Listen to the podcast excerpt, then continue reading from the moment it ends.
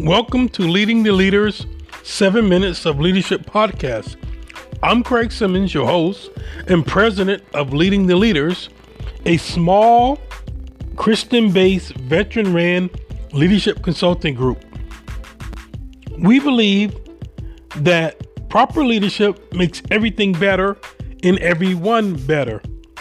Our design with the 7 Minutes Leadership podcast is for the leader to take small, bite sized examples of leadership principles and apply those principles into their everyday life.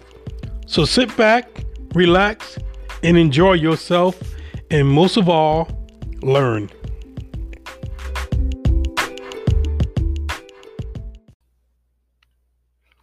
Hello and welcome back. This is Craig with uh, Leading the Leaders, and I want to welcome you to another Leadership Breadcrumb podcast. Um, today, we want to look at a pitfall of leadership. A pitfall of leadership. Since this is a pitfall, we would have to conclude that this is something that, as a leader, we do not want to do.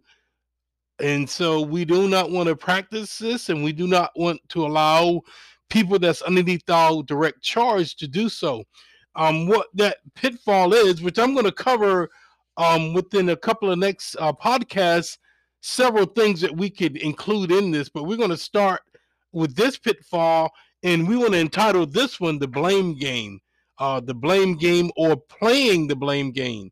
Now, as the blame game suggests, this is a pitfall of leadership, and we do not want to engage in it, and we do not want others that are underneath our charge to engage in it.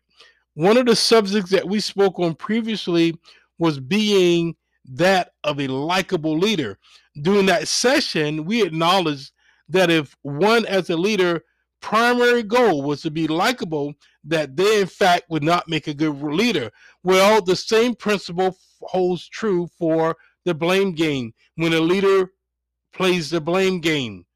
We also, from a previous set of broadcasts, podcast saw how as a leader one must use and engage in courage in, a, in order to effectively lead or be a effective leader. Courage we explained was not or should not be confused with bravery. Courage is calculated and measured.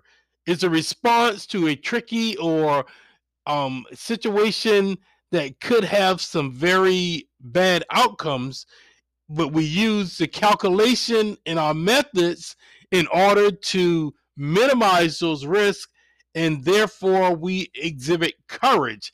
And it goes back to going to the leadership principles not emotional not making decisions off of emotions and feelings. Today when we look at this subject of the blame game we're going to compare it to the likable leader. And the reason why we want to do this is because they have very they have a lot of things that are very similar in nature. Matter of fact, let's speak on a couple of these things. If you look at the blame game and leaders that play it, the first thing we would have to acknowledge that why would I, as a leader, want to do this? Why would I want to uh, play the blame game? Just like it was with the likable leader, is basically to shift responsibility away from myself and onto others. But here's a question. As a leader, one of our responsibilities are is to make timely decisions based off of leadership principles that enhance the organization or group that I'm leading. If I shift the blame, why would somebody want to follow me? If I play the blame card every time things do not go according to the way I believe it should go, or you clearly can tell that it's not the best position, why would somebody want to follow that type of leader?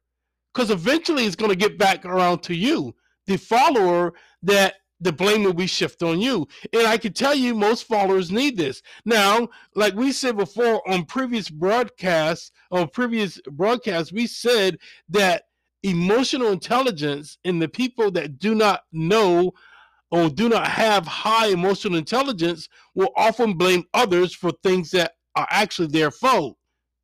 Does this sound like the blame game? Yes, it does. So these things have they have all these things have the same thing in common where the leader themselves are trying to shift the blame and responsibility away from themselves onto someone else. And the reason why is because just like the likable leader, and just like the person who suffers from low uh, emotional intelligence, they want people to like them. They throw away the principles of leadership in order to be likable as a leader.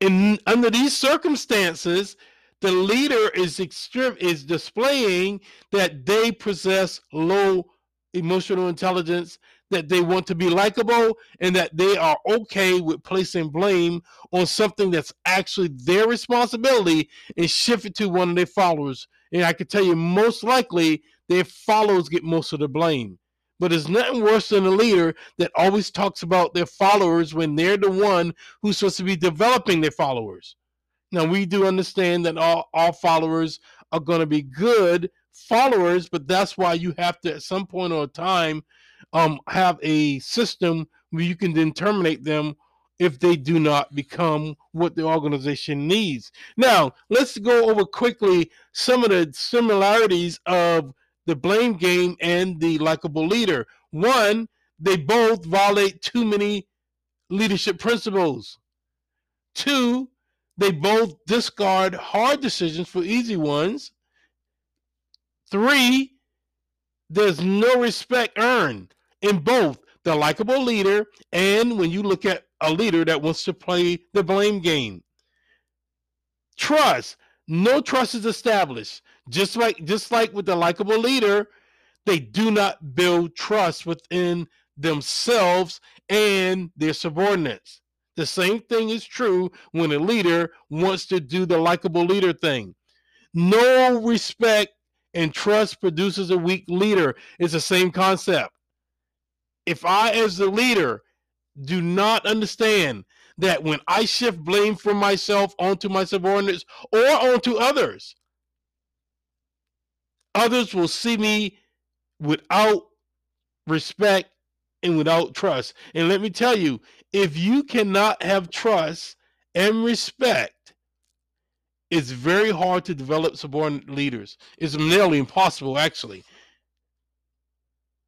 Now, one of the biggest reasons why we do not want anyone as a leader to play the lead, the play the blame game, that is taking what is my responsibility and then shift it on to others, is because this concept would then become the the actual politics and culture of the organization where everyone when they get a chance instead of stepping up and taking responsibility for their actions and their deeds they would shift it and i can tell you you will never become a learning organization when that's happening but this is a leadership challenge though leaders are the ones who must enforce that one they do not play the blame game and the buck stops with them. So if they do not do it, they will not allow their subordinate leaders to do it. If you get a unit or if you get an organization and you see where everybody sort of do not want to take responsibility for anything, you find that as an organization or unit that are not a lot of good things is not being done because everybody just wants to just wants to to um, shift the responsibility from off themselves. And that's why quite often they're not worried about actually doing a very good job because they're going to put their name attached to it. They're simply just trying to reverse or or shift the blame from themselves. Now we've been covering this pitfall pitfall of leadership called the blame game. But let's finish off with anytime someone mentions that they want to do or they want to enhance something or they want to improve something and it starts with someone other than themselves, they're doing nothing but whistling Dixie.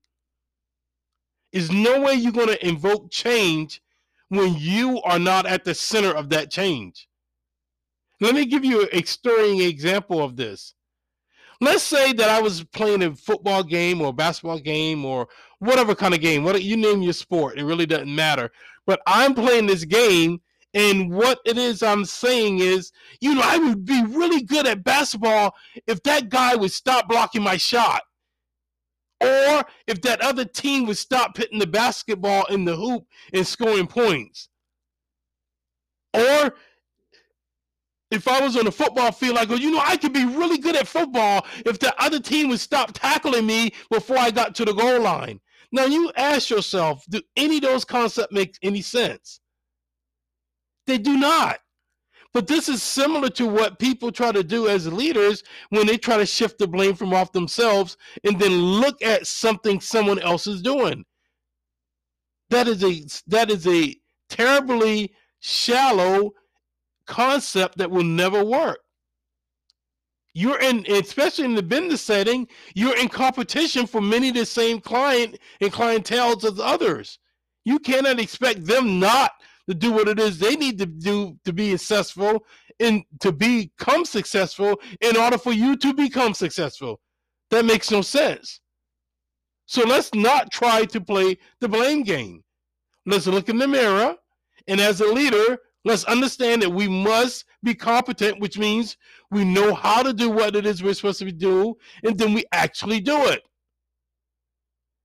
The blame game is one of the pitfalls of regardless of what your leadership level may be if you play the blame game you will become minimal as a leader and i can tell you your your your your followership will suffer mightily i'm craig with leading leaders and we've been talking about the pitfall of leadership in this case the blame game i thank you for their time and, and your listening and as always, you have a wonderful day.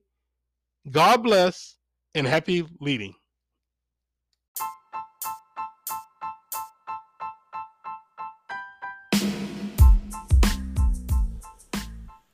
Thank you for joining today's episode, the 7 Minutes of Leadership podcast. If you desire to get in touch with me, you can do so by going to our website that is leadingtheleadersllc.com. You can also find us on Anchor, Apple Podcasts, as well as many other quality podcast platforms. Once again, thank you for listening and have a blessed day.